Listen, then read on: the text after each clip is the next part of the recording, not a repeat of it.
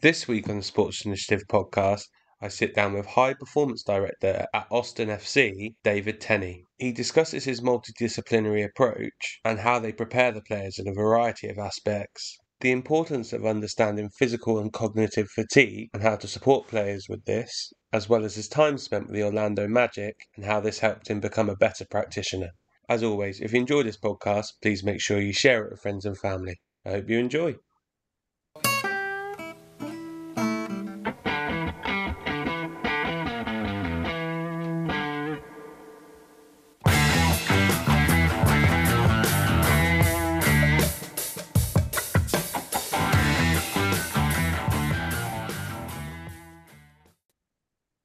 Right, David, I know we caught up a little bit there, and you are in a bake in Austin at the moment, which coming from someone from England is uh yeah, it's, it's scary how hot it gets out there. But how are things are you uh how are things with you apart from that? Um good, good. I mean we are um uh in Austin post Leagues Cup back in MLS Cup play. Um obviously Messi arriving has has changed the league. Uh, I think a bit, shaking some things up within the league. Um, ourselves, we have a new sporting director in Rodolfo Borrell, who was with uh, Man City uh, coaching staff previously with Pep. Um, so it's uh, yeah, you're, you're, seeing you know this league is uh, probably one of the fastest evolving leagues in the world, and um, you know at Austin, we've um, you know kind of in the thick of things, and you know seventh seventh place currently, and um, you know it's it's it's interesting because you know the the course of of the league here goes so uh, changes so dramatically, I guess, over the course of the year. I mean, currently, as we were talking about before, it's been over 40 degrees here in Texas for all the Texas teams, and probably you know close to two straight weeks, maybe maybe three straight weeks, um, above 38 degrees, almost 40 days now. So um, that that changes. You know, your approach to almost everything, um, taking that into account yeah, that's what makes the, the job fun. So perfect. So for people that maybe don't know you and haven't come across your work, do you just want to give us, I guess, a bit of an overview of who you are and uh, I guess what the main main aspects of your role are from a day to day basis? Uh, yeah, yeah. Um, I am a soccer football person through and through. Um, grew up in Washington D.C. Um, as a very young child, Johan Cruyff played in Washington D.C. So I, you know, I kind of played soccer, and, and that was my sport from the very beginning. Um, played some college soccer, played a little bit lower leagues in Germany, and then you know professional indoor soccer here in the states. Um, and up thinking I, I was going to go into academy coaching.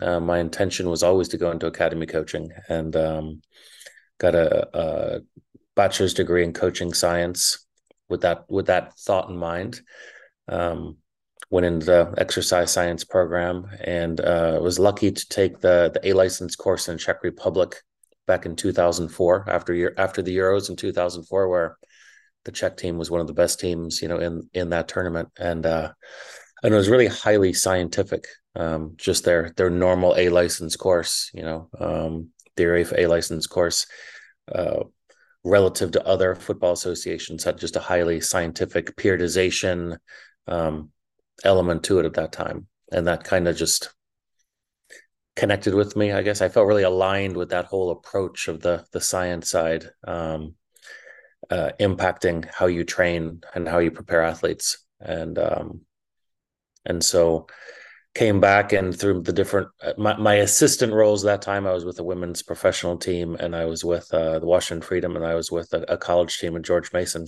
I started taking on those roles in terms of the you know the the athlete preparation and the, and the sports science and the um uh, the fitness. At that time you know the fitness coach um, was what everyone was called. Uh, and just really you know embrace that and owned that because I felt like it I connected with it and then uh, had the opportunity in 2007 to go to uh, Kansas City, which is now Sporting KC and MLS as a fitness coach slash goalkeeper coach slash assistant coach. You know, again, those were early days in MLS, and so you you join those clubs wearing many hats. Um, so I did that and um, I had the opportunity to just focus on the fitness and sports science going to Seattle in 2009. So when when Seattle started in 2009, I did that. and uh, was was with Seattle for um, nine nine seasons, um, and as I was going through that ninth season, um, just had this really driver itch to try something really different to grow because I'd been in Seattle for so long. I kind of felt like I, I was afraid of stagnating, I guess, and actually had the opportunity to go to the NBA with the Orlando Magic, and so I was uh, hired as high performance instructor for the Orlando Magic in 2017. Um, and uh, was there three years. It was an amazing experience. I I learned a lot of a totally different type of athlete and environment, and um, and also I think the high level athletes when you're when you're working with guys that are making you know 20 25 million dollars how you manage those types of athletes are just different. Um, but also then you know about halfway through that three years i realized that soccer was actually my sport and it always remained my sport. And and as much as i felt like an insider in you know in mls there's times i just felt like an outsider that basketball was just not my sport. Um, and so i had the opportunity to come to austin as they were um, uh, coming in as an expansion team in uh, 2021 so i left the nba bubble uh, post covid and uh, packed up my stuff and family, and we uh, we drove to Austin. So, um, you know, then finishing the third year here in Austin right now as the high performance director. Perfect. And I know uh, the English love talking about weather, but that's a hell of a transition from Seattle across to Orlando and, Austin. You've you picked some good good sunny spots there. Um, so I guess let, us link initially with, with the role that you're in now. Obviously, managing an entire group organization from a performance yeah. aspect is is going to be particularly challenging. What are some of the key foundations you think are really important when you're, I guess, going through that preseason period, and then key cornerstones that you'll look for throughout the season, just to make sure that you've got a group of individuals that are prepared to play at the at the highest level? You're talking about the athletes themselves now. Yeah. Yeah. No. Okay. Um, I mean, my approach is you know, since then, you know, I think you've had John Pascarella on the on the the podcast, and he's uh he and I were in the tactical periodization course together as well. So um over time, I think that I've taken a far more specific view of training. I think based on some of uh, what I've seen and what works out there, and and so we we do, tr- and also I think if we're really honest, I mean, MLS is still an, an emerging league from from a playing standpoint. So playing as much as possible um, has always been my my approach, and so you know it's it's really about you know through a kind of sequential buildup of of loads and running loads and running loads th- through playing as much as possible over the over the preseason period is is really critical and i think you know the the cornerstone as you're putting together good preseason is you know where you want to put the games at. The preseason games, I think, are oftentimes your biggest stimulus to you know to to get people physically where they need to be over the course of that of that period and then and then you're using the training and the strength training and maybe some of the non-specific bits of running you're, you're putting in um in different areas but ultimately you know playing 11 v 11 against other opponents is about it you know is is is the most specific thing you're going to do through the course of preseason. So how how you manage that um, and then how you you supplement everything around that to get the group to arrive where you need to arrive. And then and then as you're getting you know the week or so before making sure you're getting back into your weekly training rhythm as best you can because um, i do think you know the, you want to set up your weekly periodization where you know your players are are responding and adapting how you want them to as as you're in and around um, your your normal match weeks. Um,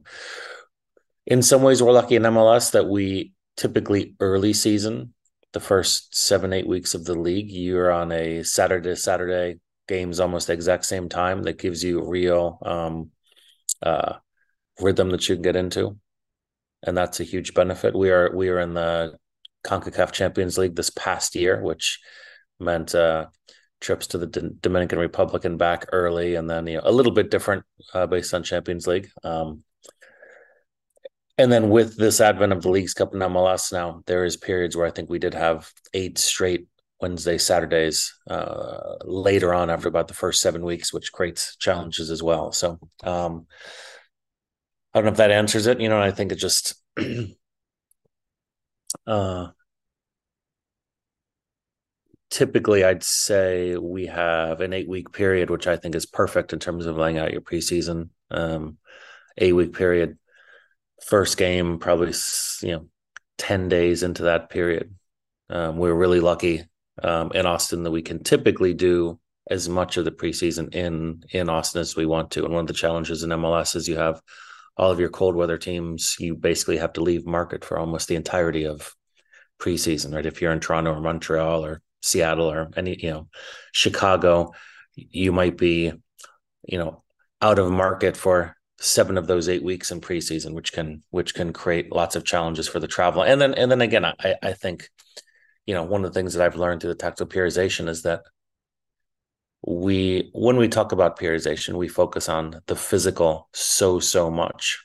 And, you know, uh, there is the, you know, the periodization of information you're giving the players. There's the, you know, that, which is the cognitive piece. There's the emotional piece of how do you work with a group that's the difference between a team that's at home for for large stretches of preseason versus away in a hotel somewhere for seven weeks and how you work with with that type of group and um, it's really about making sure that the players arrive the first game they're physically fresh but they're also just as importantly mentally emotionally cognitively fresh and ready to go so.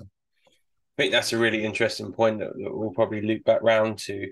Um, in terms of like the the physical piece, what type of distances are we generically looking at? And do you have i guess statistics for that? And do you have statistics in terms of you know how many accels how many decels high intensity running uh, moments yeah. yeah what does that generically look like for for a team or players within the mls within the actual games man yeah. So in, in a yeah. game, what would you, what would you generically expect? To say it's a central midfielder, I appreciate from position to position that would yeah, change. But if you work on the average of a squad, excluding the goalkeepers, what would you generically be looking at from from players within the MLS? Yeah, I mean, I think that your most players are covering. I don't think it's that different than I think most of the research you see in other leagues, where you know you're getting you know, the average player is getting 10, 10 and a half thousand meters of total distance. Um, uh, you know your your top ones might be getting in the 12s um, for, for, games again you see that number drop off pretty dramatically in some of these games that are played in you know 40 degree temperatures of course um, you know from a, a high speed running standpoint it's uh you know your, your top guys are in the low thousands you know 1200 1300 meters of high speed running um, and then sprint distance it's interesting because i think we've got um, We've switched over to ChyronHego um, this year for for league optical tracking system, which I think is quite interesting. But but again, all the benchmarks you're getting is against the uh, the Bundesliga thresholds for sprinting, which are which are a bit different. Um, so so you know, a league level teams are getting you know 300 to 600 meters of sprint distance. But again, I think those thresholds are a little bit different, you know, based on the Bundesliga um, metrics. Um, so um, it's it is clearly an athletic game, and it's lots of of of running and transition. Um, you know, we we try to. It's it's interesting looking at the data because we we try to be a team that um has the ball a lot. We can then look at through the Chyron, Chiron Hago data. We we cover in most metrics the highest distance out of possession running, and oftentimes it's because in defensive transition we we have to do so much work back. So um, if we are, you know, if if you if we're a team that has the ball a lot, we try to press when we lose it, but then oftentimes we're getting, you know, we we are having to run back in transition, which means that, you know, I think I think it's really interesting looking at, you know, and and, and as you're talking about the the running distances in the sports science side, like I, I do find that I prefer to look at any sort of uh, running data within game, really context dependent on what the opponent is doing, what you're doing, um, how how the opponent's tactics interact with you and and how that impacts you physically, right? So you know, so a lot of times we'll look into, you know, if if we play a lot in mid block defending, then our then then our total distance as a team might be quite high. right? And I think across across the uh, if you look at a league like the you know Bundesliga and and how they play, they'll have a team total distance at times of over 120,000 meters, um, which means they're just all working a lot. Typically, you know, in in a defensive block, and we find when when we play, when we're able to be tactically very strong defensively and stay in our mid block quite well and not get broken down in mid block quite well that our our team total distances is very high in the low 120,000 meter range. Um, when we are when we lose the ball we get caught in the counter now our high speed running and sprint distance has to be up because we're we're we're now pressing and trying to win the ball and then we're you know we're sprinting back at times you know from a from a sprint perspective. Um, and so there is what we would like to do and then there's times obviously what we need to do right? And so i think my my view of sports science is around preparing athletes for what they may need to do. And i'll often say to you know our technical staff and sporting director i would you know i would wish we didn't have to run more than than the opponent every single game. But if we have to well then we have to be able to do that right? So like i'm, I'm definitely not one to say hey, we had five guys over a thousand meters of high speed running this week. They were great. We were flying because there's probably a reason why five guys had to do more than a thousand meters of high speed running, and it's probably not a, a good reason. You know, oftentimes. So, um, do you um, think you benefit from having a really good understanding of football? I'm listening to you talk there. The level of detail you can go into around transitions or being in a mid block and how that affects the players physically is obviously that that's top level. Do you think? People that maybe are from other sports or don't have that grounding of maybe having coaching experience struggle to make that link between the two? Yeah, I, I think probably, but I, but is it more?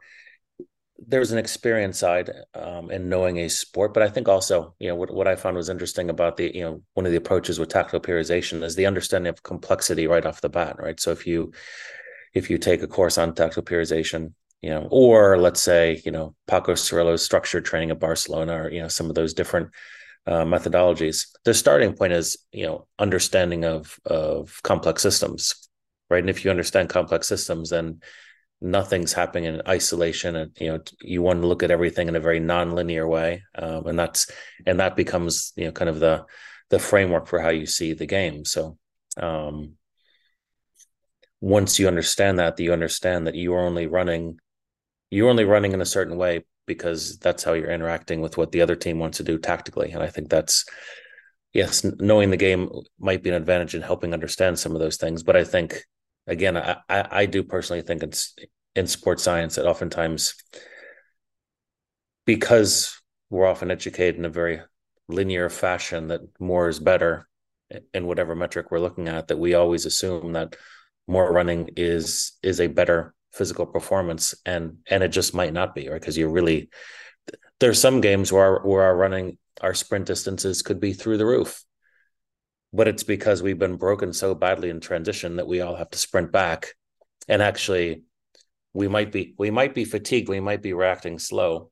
And but and that means in transition we're chasing. So then our our sprint distance ended up higher and it might give the appearance that we're in a physically really good space when maybe we went in the game with some physical and cognitive fatigue so I think it's that's that's that that rich context. I think that you have to understand as you're looking at all, all these data points. Yeah, I think it's it's really interesting what, what you're talking about there, particularly around how how you can objectify the data and and, and use it. And I I'd imagine that it also links to the coach's playing style, right? So depending on how yeah. the coach wants to play, that then is going to drastically change what metrics you get back. So actually, the comparison of a counter-attacking team compared to someone who's high press, it you, you can't really use last year's data now because actually it's probably yeah. not accurate at all for what the manager's going after to what the players are being asked to do, etc. Yeah, yeah, and then and then you've got to be able, let's say, filter.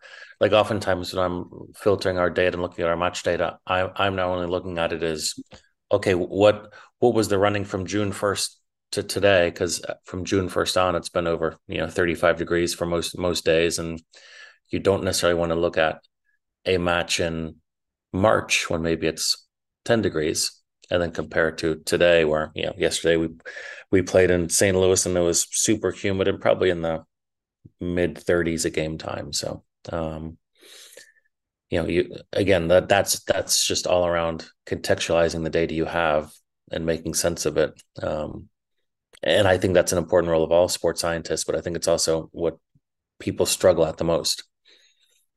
And how do you manage the sorry, I'm trying to think of the right way to word this. So obviously you've mentioned like I guess the mental and cognitive uh, cognitive fatigue, and then you've got the yeah. physical fatigue. How do you measure that as a practitioner? That you might have players that all their metrics would suggest that they haven't had a lot of uh, high intensity runs that actually they've been able to manage the game and have done so in a way that you'd want. But when you look at them or you look at their number of maybe decisions that they've got high cognitive fatigue that might lead to challenges moving forward in terms of their ability to take on information yeah. or ability to react. How would you go around managing that? Because I'd, I'd imagine that if you can catch uh, the point where they might have high cognitive fatigue, you might be able to catch them before they start getting into real high physical fatigue yeah. because they're making poor decisions that's leading to them then having to make up for mistakes. I think that that's the hardest piece, isn't it? And that's all. That's also why in sports science we become so reliant on the physical piece, is because it's the easiest thing to measure. Um, and when it comes to the cognitive and emotional loads and and fatigue, those are a lot harder to to measure. Um, you know, you can certainly do it through subjective wellness um, surveys, or I think one way you can potentially get a uh, you know a way to do it. I don't always find that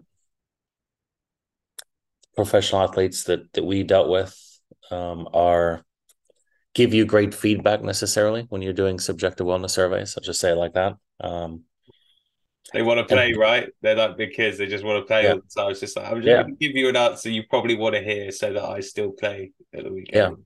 Yeah. Yeah. And um, so I think again that that does go back to this again. You know, my my um research. I mean, my PhD was in you know uh, organizational leadership. You know, and using qualitative methods. So I think you're really trying to qualitatively view these athletes rather than purely quantitatively, right? And so I think it is about you have to be really hands on. You have to have lots of discussions with them, and you have to understand where they're at, and you know, and then you do have to, you know, the old cliche is, you know, you have to develop relations with them. With them, um, you have to be close enough with them where they'll tell you that they're physically, mentally, emotionally tired. Um, you know, and I think that's rather than just a, a quantitative measurement of this player normally was X. And again, I think with certain groups, you you can do it really nicely through some of this, you know, um, subjective wellness surveys. But but I I find that it's it's one it's um, being a really close observer during training sessions. You know, I think that's that's a key and and again i think that that's why as i work with sports scientists here you know some of the young sports scientists it's really easy once the training session starts to kind of sit behind the computer and you know and look at running loads and all that but i think to be a really really close observer to training to see how players react in certain you know um, situations to see do they seem frustrated all the time are they bitching all the time um, are they slow to react in certain situations? Uh, I think that's really your the the key to you know the emotional and cognitive side. I think are really in training session behaviors and observing those really closely. And I think that's that's it's really hard because it's it it can be you know it's it's not a it's not a clear science at all. But but again i think that's that's the power of the qualitative of the, the power of of of really maybe expert observation. You know once the training session starts to really try to match up are, are the players behaviors in training similar to how they normally would be in training sessions? Um, and, and and to really view things through that lens no that's a that's yeah that's really interesting because i know there's a lot of work going on at the moment particularly over in the uk around co-coaching yeah. um, or how you work as an MDT, and then there's a lot of work around you know in in possession, out of possession coaching, or yeah having bullseye groups or whatnot. But I think the principle of actually maybe having someone in your team, and it might be the sports scientist, it might be psychologist, it might be someone else, just looking at it from a perspective of are we catching behaviors that we wouldn't expect to see that are out of norm for that individual or that group as almost a flag point to say, okay, that's something we need to keep an eye on. It might not be something we have to address, but is there a level of frustration that's unusual for them or is there something that they would normally be very motivated for this practice and they're not um and yeah. I, I and I think also that there's I think theoretically the role of the sports psychologist should kind of take that on as well. And and it's hard because, you know, what I have found with the, the role of the sports psychologist within teams is you want them to really have a, a feel and the pulse of of the group of the team um, and you and you want them to um, have a close enough relationship as well with the players, where they will tell the players uh, that the players will tell them, you know, how they're how they're feeling around anything team related. But at the same point, they have to, you know, maintain confidentiality and not, you know, be able to walk in the coach's office and say, "Well, this player is feeling this, and you need to back off on them." Um, and and I think there is a really really important role you know for the sports psychologist who also you know within within my group was is is on my staff as well um because I think that is that is the person that's really providing the best feedback to all of us around the emotional side of where the group is at and um you know i think i've always said the starting point for the sports psychologist within you know embedded within a team is to be able to say to be able to walk into the coach's office and say, coaches, I know that you're saying X to the players. The players are hearing Y. Right? The players are hearing something different than you know than than what you're trying to convey. That's really important feedback. I think that that at times only the sports psychologist can provide to to a, a coaching staff. Um, and it's really hard to find those people that can do that effectively. But but I think that's that is where you're getting all this insight into you know the again this going back to complexity and and and you know this the sense of interactions how how the coaches and and and players are interacting with each other and what's the impact of the coaching emotionally and cognitively on the playing group and the coaches are getting back this rich feedback around um, how their coaching is is actually impacting the athletes uh, and and so I think that's again, that's a, a, super important role that that I think is often misused and also I think distrusted as well, right? I think there's this perception, high level soccer, that uh, that they're the sports psychologist, like the, the head coach has to be the sports psychologist, you know, not the not not anyone else. Yeah. And that that was going to be my next question. Actually, how often do you think that takes place? So, in in your experience from speaking to other practitioners, how often do you think a sports psychologist is able to go and say to the coaches, "Listen, you're trying to convey this message. Like I'm, I'm watching sessions. This is what you're trying to say, but this is what they're hearing, and this is what they're feeding back to me." And there's a disconnect, which is what's causing the issue of actual performance or execution yeah. of the technique how how often is that dialogue able to take place? Yeah i think it's pretty rare. Um i think it's some level i've been you know the places i've been i've been able to you know bring people in that that can convey that. Um but i think it's again, I think you know, and I've said this to you know to the sports psychologists that that I've kind of worked with here in the states that um, ultimately, and hopefully, they're they're a clinical psychologist. I mean, clinical psychologists should be, and you know, and anyone that goes to therapy would know this. You you have to be first and foremost a really good listener, right? Like you are you are there to listen first and foremost, and I think that's often lost where sports psychologists come in and they want to do they want to create this program they want to you know but but you really want if if a sports psychologist is really going to impact a, a team a high level team especially in a high way a high level way they have to be able to walk in that environment and just listen. And so you know and so then again the messages they're giving back to the coaching staff have to be really subtle and i think and again like in therapy like very nudging, I think. Like, hey, I know you guys are trying to say this, but I think this is what the players are actually hearing back. You know, I don't know if that's your intention.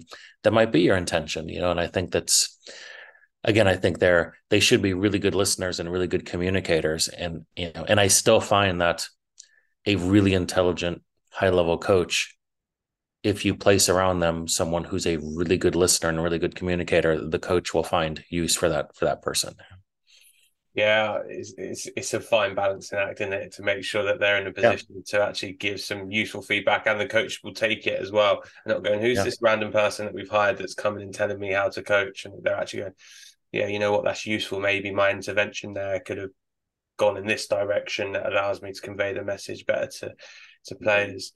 Um, one thing that we mentioned earlier, uh, kind of off there, and I wanted to touch basically on is just the, the the scope of preparing players for the different uh, environments that they're going to be playing in. Obviously, you mentioned with the cold weather teams such as your Toronto's, potentially New York and uh, New England, etc.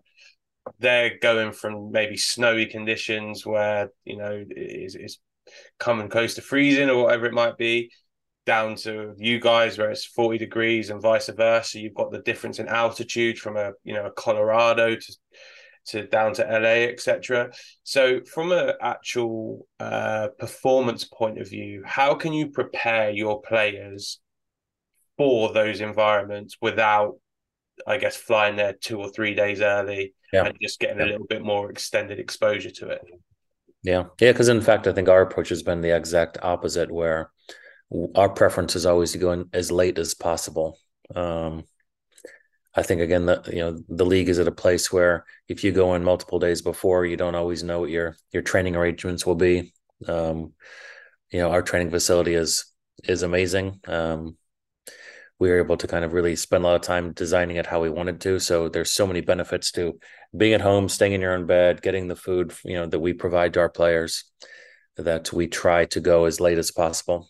Uh, uh, having said that, you know, I think you the biggest challenge in the league is probably heat and heat exposure. You know, because we do play through the summer. Unlike almost every other league in the world, we are playing through the warmest parts of, of the summer. Uh, so that creates challenges as well. Salt Lake and Denver, and and again, I think you know th- those teams try to create a very up tempo type game where they're at to try to kind of wear teams down. Uh, I you know I guess I, I don't feel like the the cold is as much of an issue as as maybe other leagues because we do I think league does a decent job scheduling most of those early season uh, fixtures at at the warmer climate home. So we'll have more home games typically in the the front of the season. Orlando will have more home games, etc. Um, you know, again, I think the league is very careful to make sure that that um, the games are well attended, right? So it, it, doesn't really make sense to have a you know an outdoor game scheduled in Toronto on February seventeenth necessarily. Um, and then you have other situations where you know Montreal plays their early season games uh, in their dome stadium, the Olympic Stadium in Montreal, and and then Vancouver's inside as well, and um, so you basically have places like Chicago and Toronto that are, that are colder, but but overall, I I think that it's it's dealing with the heat exposure is a huge challenge and a little bit of altitude. We actually do have an altitude room in our training facility. And so we'll do a lot of re- repeat sprint. Um, we, we might get in four exposures to like post training repeat sprint um, efforts in the altitude room prior to playing our games altitude. And we, we've always had very, very high running outputs. And, and I think even this year, you know, one of our, our second highest running output was at Salt Lake. Um, at altitude uh, this year. So we try to prep guys for that, you know, and and there is a there is an actually physiological physiological adaptation to doing some work in the altitude room, but there's also I think there's the there's the psychological and giving players confidence as they're about to go into altitude that they feel prepared. Um, you know, and and then I guess it's there's the environmental conditions within the league that are challenges, but then there's also you know the two other pieces are just the length of travel um, you know if, if you're going from seattle or, or, vancouver to miami you know you're talking about almost a six hour flight um, for for a league game um, if you are if you live on either coast and you have to go play in the other coast, you're you know oftentimes you are traveling a whole day and potentially losing a whole training day that week as well. So um, and then and then you know again still just the the artificial grass you know we, we do have a a set of teams that plays in NFL stadiums on artificial grass and and that's something that the ball plays differently. It's it's you know load you know loads the body in a little different ways and um, guys can get some tightness and soreness from those games they don't normally get. And um, yeah so I think those are those are kind of the main challenges I guess uh, with the way the league is structured now and get some nice turf burns as well. I'd imagine. I played the eleven side game for the first time in a number of years um, the other week on some 3G. Decided to do a slide tackle and came back at the bit I wish I hadn't done that, but yeah. Um, uh, yeah, I think the psychological bit is a really interesting factor. I know we've linked to that quite a lot in this, but I, I saw a post uh, via one of our former guests, Toby Booth, um, and in South Africa, a rugby team said it said on their wall uh, like 1,625 feet above sea le- level. Yep. It does matter as the yeah. players are going out, and you know, as a psychological piece for a for a team visiting and whatnot. I can imagine if that's the last thing you read before you go out into the stadium. It's a really small marginal game, but it might be something. But it sounds like you guys have got a, a, different route in terms of doing it actually on the day and just kind of making the preparation as best you can where you are. We'll go in, we'll perform, and then we'll get out again, which is a which is a yeah seems a real sensible way of doing it. Um, in terms of your I guess transition for the three years when you were with the the Magic, then what differences or challenges did you see going from soccer into into NBA in terms of the type of athletes they were? I know earlier on you mentioned I guess the pure profile of, of these players. You know, they're going to be some of the probably the most sought after individuals within within the states, etc. Was was there anything in particular that stood out to you in terms of just them as athletes, first and foremost? Yeah, I mean, obviously, totally different types of athletes, right? You go from just the this, uh, you know, dealing with these horizontal athletes that are running around and sprinting and um, you know you're concerned about hamstring strains you're concerned about them shooting too much et cetera et cetera and then you go work with a set of athletes where they're pure vertical athletes and they're jumping and landing and now you're worried about them jumping and landing all the time and so the the nature of the load placed on their bodies is so drastically different that I think you know it's hard to appreciate that until you're actually in the league, you know, in in a different sport like that and working. Right now, you're looking at you know patella tendon stress fifth mets fifth metatarsal bone stress issues achilles tendon you know tendinopathies um, so many ankle sprains you can't believe it because you've got you know a bunch of six foot ten seven footers jumping and landing all in the exact same spot right? And so the amount of different ankle uh, tweaks you get and um, so from that standpoint totally different um, in terms of the types of injuries you're seeing.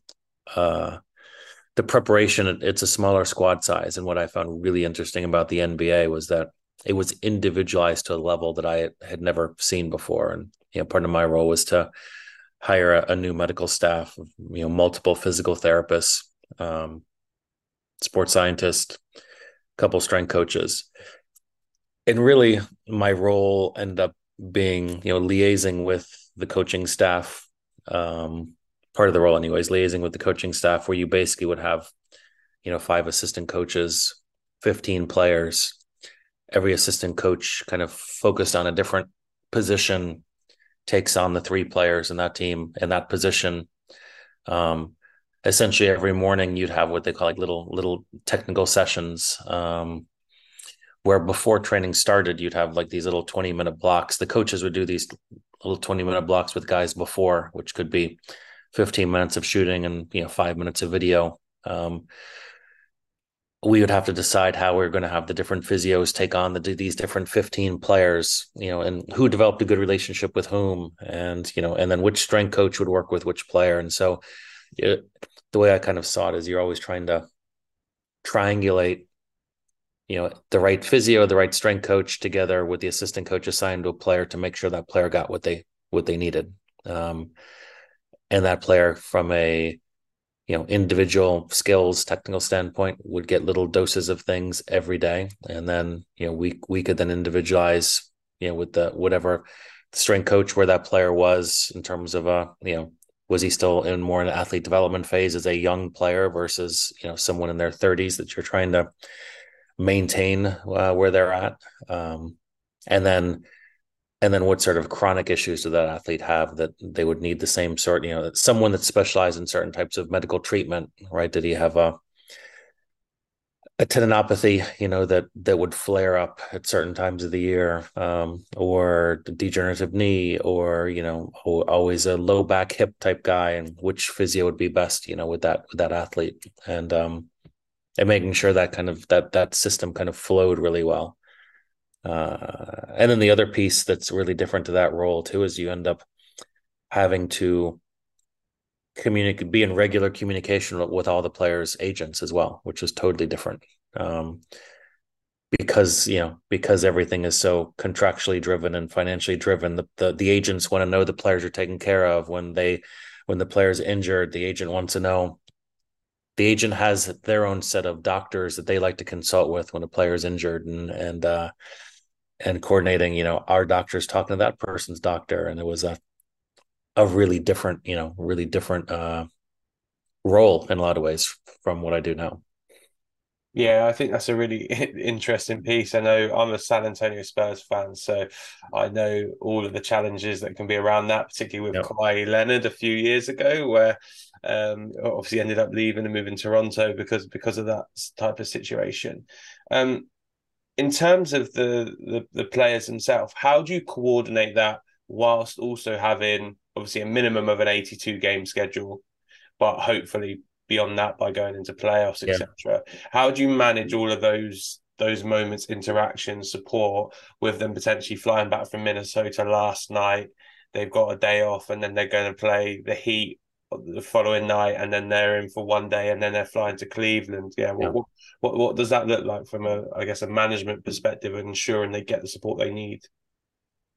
Yeah, I mean, I think the interesting part of of basketball relative to working in in soccer is, you know, in soccer these ninety minute, I mean now hundred minute games are, uh, they're maximal events where these players end the game and they are exhausted, right? And so you know you know, and obviously now it's a big thing within within European football, whether you are, you know, do you have two rest days between games? Can you have three rest days? You know, the league's starting to schedule more with only two rest days between, and players are going into the next game not fully recovered, right? And I, and I found with the NBA is that the the running loads, you know, at the end of the day, if if a player played more than thirty five minutes in the NBA game, that's a lot of minutes. Um, your average guys are playing 25 to 30 minutes a game. You have basically two rotations of players where your your first rotation of players will be playing somewhere 30 to you know 30 to 38 minutes a game. And then the the other is is then playing the other um you know 20 some minutes in this kind of rotation that you have um 15 to 18 minutes. And so and so those are manageable loads that there's some times where a guy will play 20 minutes and he can still get a strength session in after the game and um, really low minute players who do a little bit of a top off type work after the game. Um, and so it's uh it's more the main t- but but then if you think about it oftentimes uh let's say the team has shoot around in the morning of the game.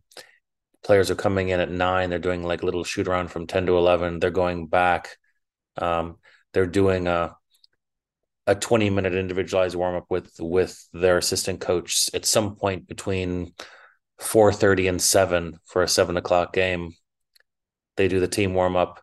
They're playing their certain amount of minutes, and again, it's 35 minutes potentially spread over two and two and a half hours. So it's really like you're managing this this kind of sub maximal chronic load over the course of the season um, where they're they're getting exposure to a lot of lower load stuff, um, lower load work, um, guys take like to take a lot of shots. They like to get out and just shoot and shoot and shoot and shoot. And there's again, I think there's a there's probably a psychological piece to feeling confident and comfortable around shooting that much.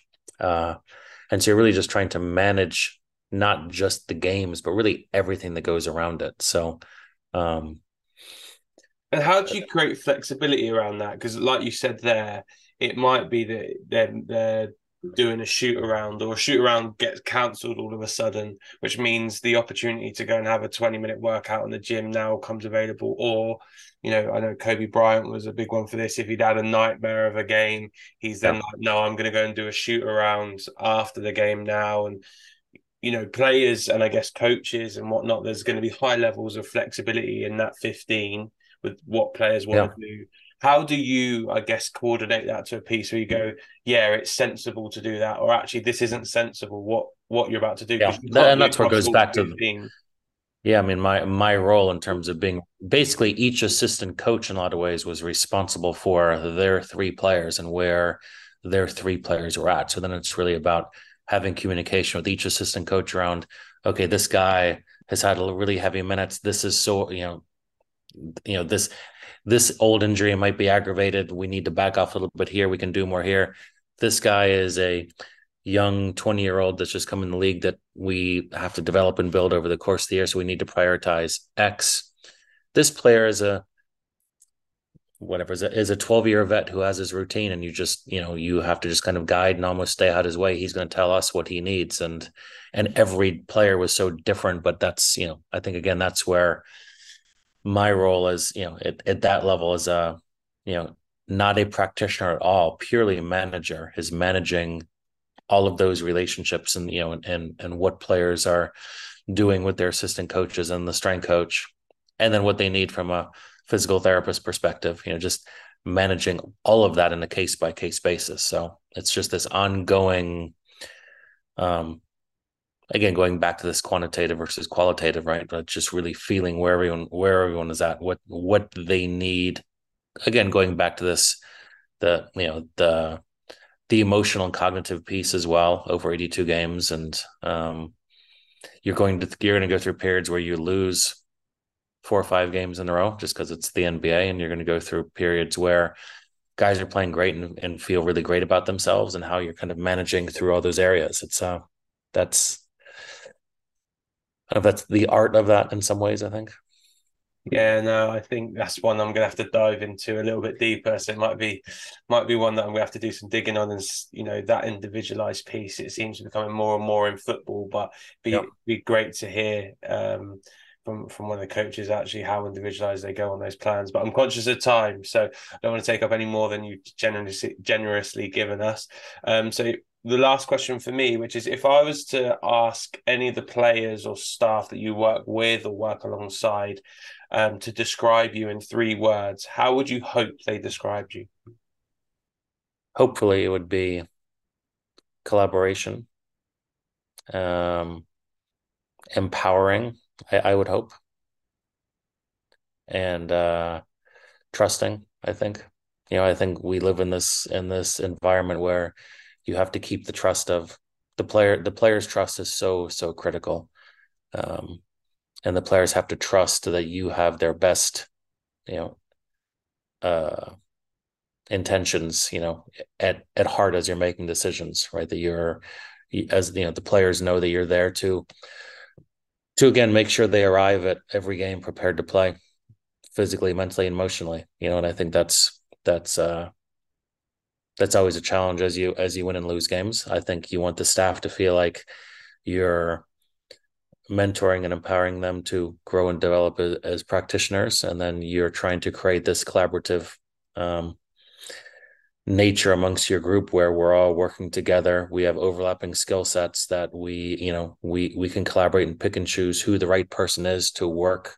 with the right team uh, at the right time, and you know that's something interesting. I heard Tony Strudwick say about you know what's sports science or high performance. What's what's high performance, right? And the high performance is having the right person do the right thing with the players at the right time. You know, and I think that's that's something you build over time um, to get that right within your multidisciplinary team. Perfect. Listen, David, an amazing insight into performance sport that he's discussed there, and loads of, I think, really good t- uh, key takeaways for people. So, yeah, really appreciate your time, and hopefully, uh, one we can catch up on again further down the road. Thanks, Michael. Thanks for having me on.